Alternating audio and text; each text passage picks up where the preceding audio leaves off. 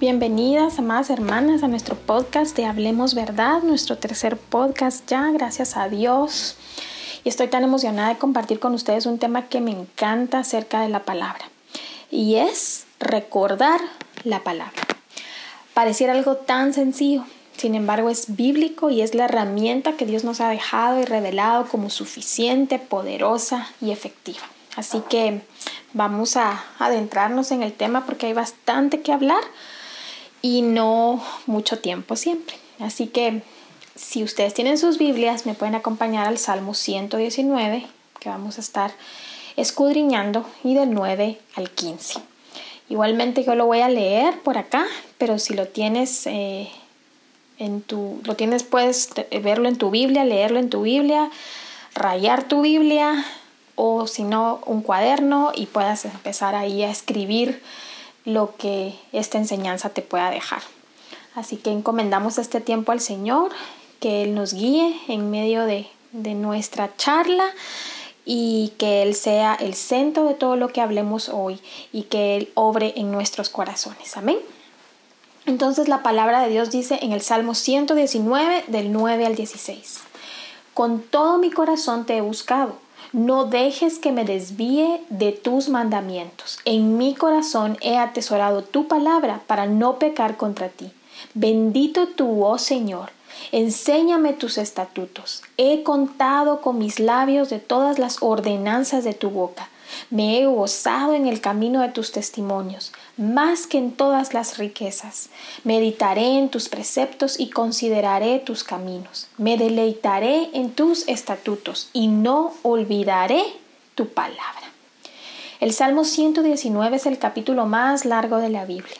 No sabemos con exactitud quién escribió este salmo, compuesto por las letras del alfabeto hebreo, pero que se une a lo mismo que dice el Salmo 1 y el Salmo 19, que es exaltar la palabra de Dios como todo lo que nosotras como creyentes necesitamos. Así que, ¿qué encontramos en estos versículos? Palabras claves.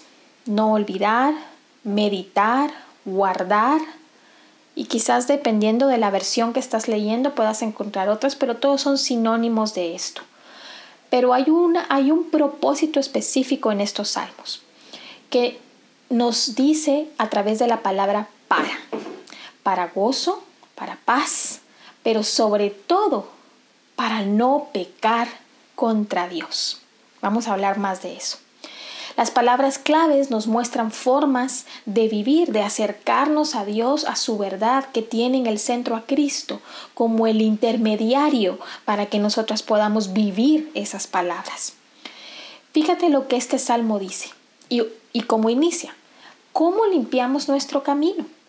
Yo sé que dice joven y vamos a considerarnos como jóvenes, pero es un principio. ¿Cómo como cristianas limpiamos nuestro camino? La respuesta es inmediata, con guardar su palabra. Todo el Salmo 119 nos recuerda esto y vamos a ir hablando un poco también de, de otros versículos de este Salmo. Pero concentrémonos en esto. Nuestra mente divaga todo el tiempo, la escuchamos mucho y ese es nuestro problema. Escuchamos mucho los argumentos de nuestra mente.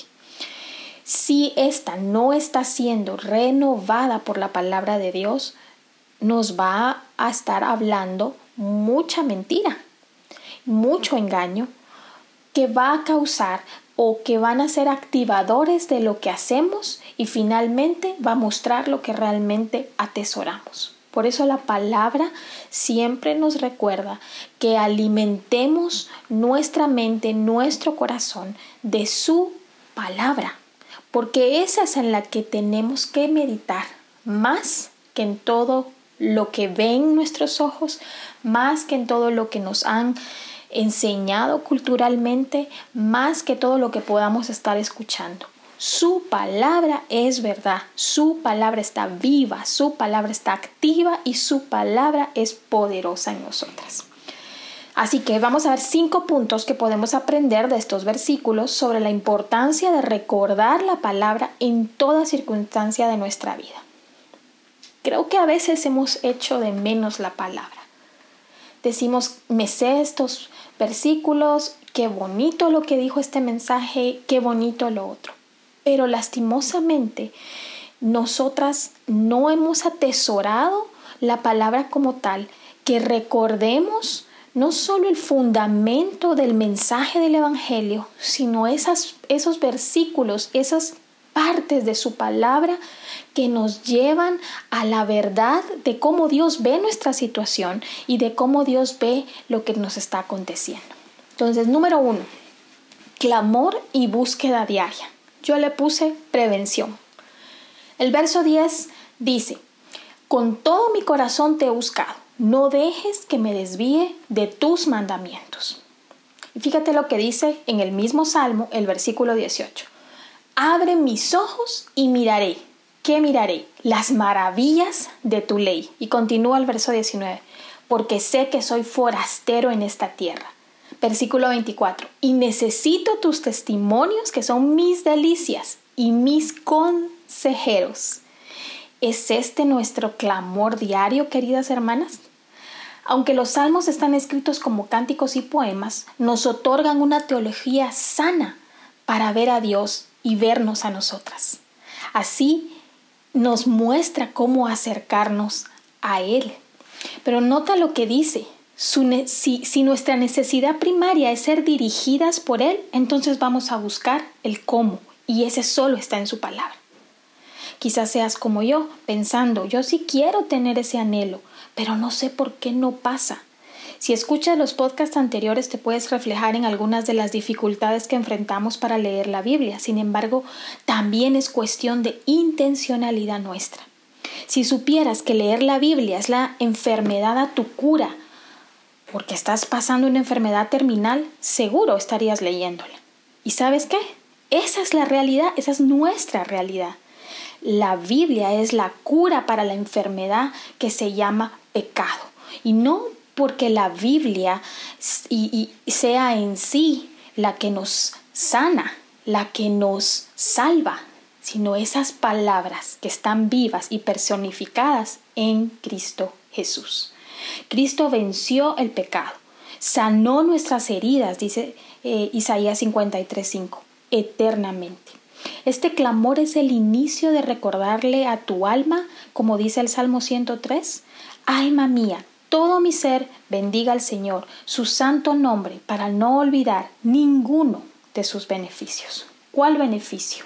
El Evangelio. Los versos de este mismo Salmo, del 3 al 5, nos narran lo que Él ha hecho. Nos ha perdonado todas nuestras rebeliones, ha sanado las dolencias, rescatado del hoyo de nuestra vida mundana y ahora nos corona de misericordias que son nuevas cada mañana. Nos enseña un nuevo lenguaje para meditar y hablar, para, que rejuvenezcamos por dentro. Como decía Pablo, este cuerpo por fuera envejece, pero nuestro espíritu se vivifica. Entonces, necesitamos tener este sistema de prevención diario. Cuando estés orando, ora diciéndole al Señor, te estoy buscando con todo mi corazón. Por favor, no dejes que hoy me desvíe de tus mandamientos. Número 2. Meditar, considerar. Yo a esto le llamo la acción de llenar la mente con la palabra y nosotras disponernos a ser enseñadas por Él. El verso 12 dice, bendito tú, oh Señor, enséñame tus estatutos, no me dejes desviar de tus mandamientos. También dice, me he gozado en el camino de tus testimonios. También dice, en tus mandamientos meditaré, me regocijaré en tus estatutos, no me olvidaré de tus palabras. En todos estos versículos estamos viendo que el enfoque es la palabra. Estamos meditando en ella todo el tiempo. Y esto no es una forma religiosa de estarnos eh, repitiendo y repitiendo algo, sino es realmente meditar en lo que nuestra lectura nos dejó. Más cuando nuestra alma está abatida hasta el polvo. Mira lo que dice el verso 25 siempre de este mismo salmo. Vivifícame, avívame, trae vida a mí según tu palabra. Los seres humanos somos tan mal agradecidos. En serio, hermanas. Cuando estamos bien, nos olvidamos de Dios. Cuando estamos mal, nos acordamos de Él, pero muchas veces solo para acercarnos en queja, cuestionamiento. O si corremos a Él, es para que nos solucione la situación y nos quite el sufrimiento. Meditamos y consideramos sus caminos con la disposición de ser enseñadas por Él. Renovamos nuestra mente porque ha estado, estado sumergida de nuestros propios pensamientos argumentos que a veces Dios permite que contemplemos por un tiempo, pero Él va, a llegar en su momento y nos va a decir hasta aquí. Ven a mí, basta de pensar a tu manera. Somos incapaces de conocerle si Él no nos abre los ojos, si no clamamos diariamente que nos abra nuestros ojos para ver las maravillas de su ley. Las circunstancias difíciles son herramientas de Dios para volvernos a Él, no necesariamente para que nos resuelva la vida, sino para pulirnos en medio del sufrimiento. Esto no es un proceso de microondas, es uno de toda la vida y requiere intencionalidad nuestra y diaria. Pero, ¿quién es el objeto de esa intencionalidad? Debiese ser el autor divino de esta bendita palabra. Número 3. Guardar. A esto le llamo acción de recibir la palabra eh, que hemos orado y que hemos meditado y considerado por fe, con una convicción propia. El versículo 11 dice, en mi corazón he atesorado tu palabra. El corazón en esta porción se refiere a la integridad del ser humano, lo más íntimo, su voluntad, sentimientos y mente. En otras versiones dice guardar, pues significa en el idioma original guardar un objeto que atesoras, un objeto precioso. ¿Es así como tienes a la palabra? ¿Es ese el lugar que le tienes a la palabra? ¿Es tu tesoro la palabra? Yo puedo recordar el lenguaje de David en medio de sus tribulaciones. Siempre era clamar por la presencia de Dios y recordar lo que Dios le había dicho y prometido según el pacto. El pacto que era el compromiso de Dios con su pueblo. David conocía el carácter de Dios, que Él es fiel, pero también es justo, santo y poderoso. ¿Y cómo? Porque recordaba su palabra. Nos es más fácil guardar su palabra cuando recordamos quién es Dios, porque su palabra nos revela el carácter de Dios, lo que nos debe llevar a nosotras a responder en una convicción de fe, de quién es Él, dónde está Él, cómo es Él y por ende, cómo somos nosotras. En los momentos de aflicción el salmista también dice, versículos del 89 al 91, Para siempre, oh Señor, permanece tu palabra en los cielos, poderoso de generación en generación es tu fidelidad. Tú afirmaste la tierra y subsiste. Vemos, la, vemos que Él es fiel. Por tu ordenación subsisten todas las cosas hasta hoy, pues todas ellas te sirven. Poderoso. Y por ello el versículo 92 continúa, si tu ley no hubiera sido mi delicia, ya en mi aflicción hubiera perecido, dice el versículo.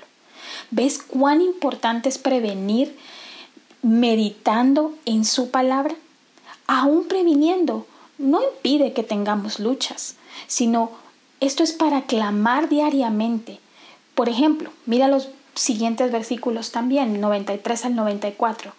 El salmista dice, Nunca jamás me olvidaré de tus mandamientos, porque con ellos me has vivificado.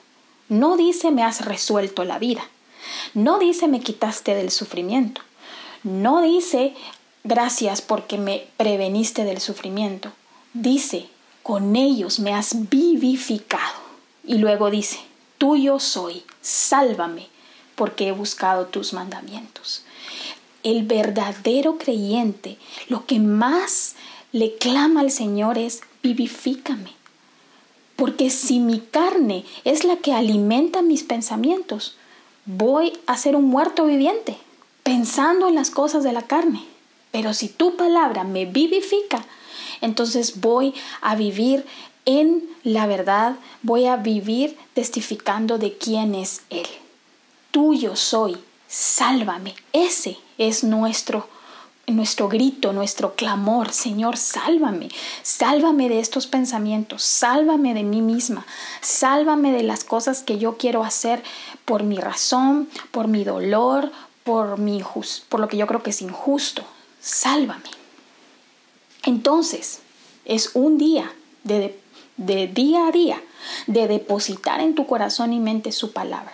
Su fruto se va a ver progresivamente Lastimosamente no es un botón que apachamos y al otro día ya somos otras personas. Esto es algo progresivo. El verso 114 dice, mi escondedero y mi escudo eres tú. En tu palabra he esperado. Guardamos su palabra y el autor de ella nos guarda a nosotras para bendecirnos con ella. Sigamos. Número 4. Propósito. ¿Cuál es el propósito y es, el, y es lo más importante para no pecar contra Dios.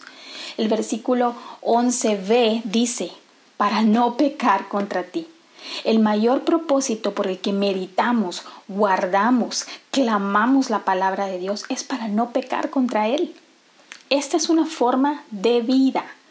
Versículo 116 dice, susténtame conforme a tu palabra y viviré y no quede yo avergonzado de mi esperanza. ¿Cuál es nuestra esperanza? ¿Quién es nuestra esperanza? Jesucristo. Y dice, sosténme y seré salvo, y me regocijaré siempre en tus estatutos. ¿Cuánto este salmista atesoraba su palabra? El pecado es lo que nos separa de Dios. No es decir, nadie es perfecto, esto es solo un error que traigo porque mis papás eran así y mi hermana eh, eh, con la que yo viví, mi abuela, mi tía, ellos eran así. Querida hermana, tampoco es una maldición generacional, tampoco es un demonio que está dentro de ti opresionándote. No, el pecado es la rebelión intencional del hombre contra Dios. Desde Génesis 3, nuestros primeros padres pecaron el Salmo 51.5 lo dice, que desde que estamos en el vientre ya somos pecadoras.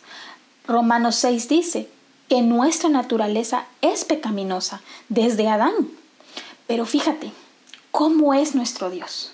Por eso desde antes de la fundación del mundo, Él nos escogió, dice Efesios 1.4, y envió al mejor Adán, al único Adán, al perfecto Adán, que es Cristo para que por la acción del justo Jesucristo y perfecto, nosotras hoy podamos confiar en Él, arrepentirnos y ser perdonadas eternamente.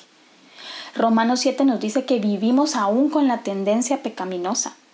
Y esa es nuestra lucha mayor, la carne contra el espíritu y el espíritu contra la carne.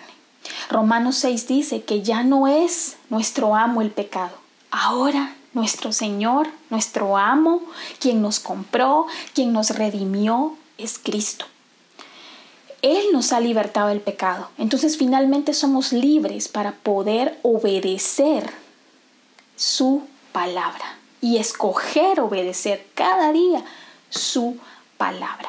Antes estábamos esclavas y solo seguíamos nuestro camino de deseos pecaminosos, pero ahora ya somos libres, hemos sido libertados del dominio del pecado y podemos decir esto ya no lo hago porque no le agrada a Dios.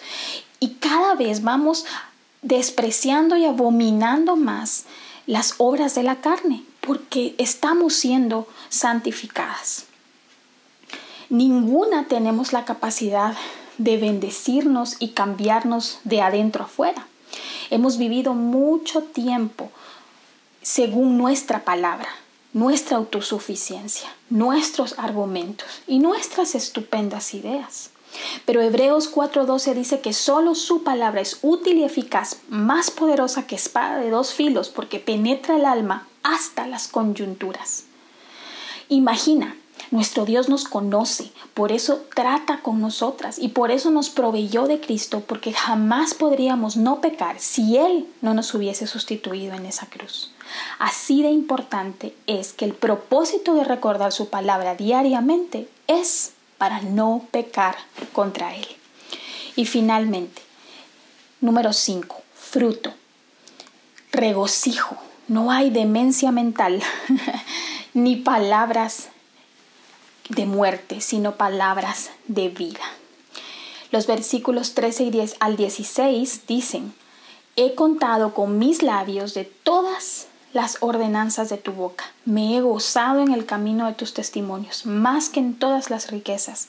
Meditaré en tus preceptos y consideraré tus caminos. Me deleitaré en tus estatutos y no olvidaré tu palabra. Nota las palabras. El fruto es gozo. Es tener una mente rejuvenecida de sus palabras que se reflejan en nuestro hablar. El versículo 43 también dice, no quites de mi boca en ningún tiempo la palabra de verdad porque en tus juicios espero. El fruto de meditar, guardar, con el propósito de no pecar para glorificar a Dios, es un ejercicio diario y que es mantenido mediante perseveramos, no en nuestras fuerzas, pero en aquel que lo prometió, dice Filipenses 1.6. La obra que Él comenzó en nosotras, Él la perfeccionará hasta el día de Jesucristo. Esto es cuando Él vuelva. Hay deleite porque nuestros afectos son transformados y esto es teología sana. Esta es la doctrina sana. Mira cómo termina el Salmo 119, versículo 176. Yo anduve errante como oveja extraviada. Busca a tu siervo, porque no me he olvidado de tus mandamientos. Mira la riqueza que hay en este versículo. Reconocemos cómo éramos antes. Pero también Él nos buscó. Y eso es lo que nos narra Juan 10. Nos recuerda que Cristo, el pastor de las ovejas, nos buscó. Él tomó la iniciativa, Él tomó nuestro lugar para salvarnos y representarnos delante de Dios. De hecho, Él está ahora intercediendo por nosotras diariamente, que nuestra fe no decaiga, que el mundo no nos aprisione y que cada vez le veamos más a Él para ser como Él. Él nos busca y ahora nosotras respondemos en no olvidarnos de su palabra. Nada de esto podría, podríamos hacerlo sin Cristo, porque por su obra y su vida es que vemos nuestra necesidad de renovar nuestra forma de pensar. Los afectos son transformados mediante nuestros deseos, son genuinos y crecientes en Él. No necesitamos esperar en sentir algo o tener una experiencia, sino obedecer. Las experiencias difíciles nos humillan y acorralan a Él cuando respondemos en opuesto a esto. Y si sufrimos por el pecado de otros, entonces aún más nos sometemos a su palabra, que es más que toda la riqueza que este mundo pueda ofrecer, que es más que toda la fama, que todo eh, el éxito que pueda ofrecer este mundo. Su ley es maravillosa. ¿Cómo guardas lo que consideras tú maravilloso? ¿Cómo guardas aquellas prendas bonitas que te pones y que dices, esta es mi blusa favorita, o, aquellos collares o, inclusive muchas este, tenemos el teléfono como, como un ídolo y lo tenemos guardado, limpio, que nadie lo toque. ¿Qué cosas atesoras tanto? Y no te has dado cuenta que no has atesorado por sobre ellas la palabra. Su ley es maravillosa porque el autor divino es poderoso y está obrando en nosotras. Si Él ya te abrió los ojos, no parará su obra para salvarte. ¿Es su palabra tu delicia? ¿La atesoras verdaderamente? ¿Te emociona leerla y encontrarte con Dios? Si no, Ora y clama al Señor que avive tu corazón hacia su palabra y pídele que puedas crecer con alguien. Más, llama a alguien y dile ayúdame con esto. Y esto es discipulado. Estas son las relaciones sanas que hacemos entre la familia de la fe. Y puedes llevar también un cuaderno donde vas escribiendo lo que has, has leído, has meditado, convertir en una oración eso que has meditado y poco a poco vas a ir creciendo en ello.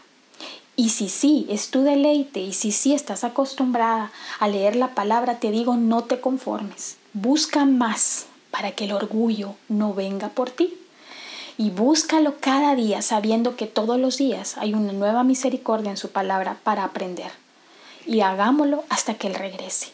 Ha sido un gusto hoy meditar en su palabra contigo, querida hermana. Si te son de beneficio estos audios, compártelos. Pero oro que tú que los estás escuchando haya sido de edificación y el amor por su palabra en ti crezca cada vez más, como fruto de que eres su hija, que ama su verdad y anhela ser una mujer que habla verdad.